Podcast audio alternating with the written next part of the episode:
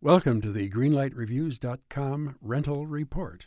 I'm Les Roberts. I'm Ann Elder. Today you'll hear an excerpt from our review of the 2010 fantasy adventure Clash of the Titans. Was it a smashing success or a clashing bore? Les? Well, real people are tired of being pushed around by the gods of Olympus. Hear, hear. The gods don't like them either. Oh, They revolt. That's right. And as Zeus says, release the Kraken. Ah. If you want to know what the Kraken is, see the picture.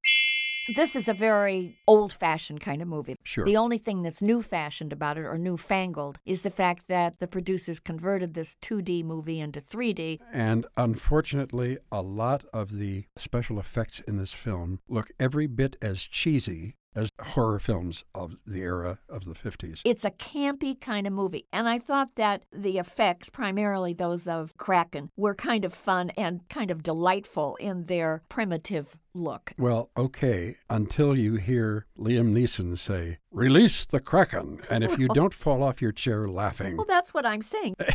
it's campy enough for adults, but it's fun enough for children. This is a definite yellow light for kids. Anybody else who wants to look at it, it's a red light. It's definitely a red light for me, and there are other films of this type that are much, much better. So, a red light for me, and a red light from Ann Elder right. for Clash of the Titans.